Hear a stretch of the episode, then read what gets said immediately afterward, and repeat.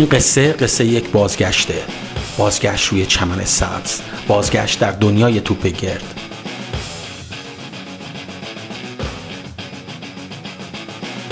آن شب کجا بودیم؟ هشتم March 2017 در نوکمپ اون شب که قرار بود بارسلونا پس از سقوط خفتبار چهارگله در پارک دو پرنس برابر پاریس سن ژرمن با لیگ قهرمانان در خانه هم وداع کند. برابر تماشاگرانش. آن شب که تاریخ لیگ قهرمانان ورق خورد. آن شب که بارسلونا برای نخستین بار فاصله چهار گله را در لیگ قهرمانان برداشت برداشت و تاریخ را ورق زد.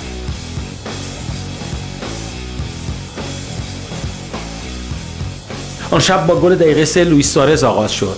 سپس گل به خودی پاریسی ها در نیمه اول نتیجه را دو هیچ به سود بارسا تغییر داد.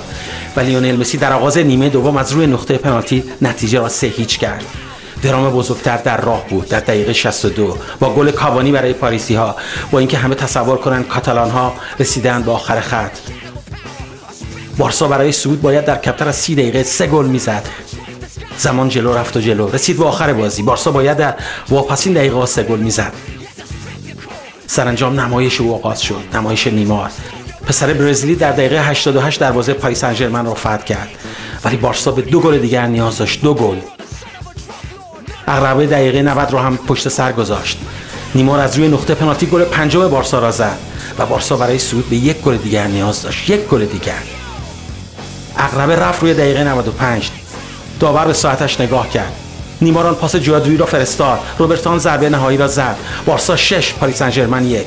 سود باور نکردنی. با نتیجه 6 5 طی دو دیدار. ما کنار هم هستیم. ما به بازی برمیگردیم. ما شکست ناپذیر.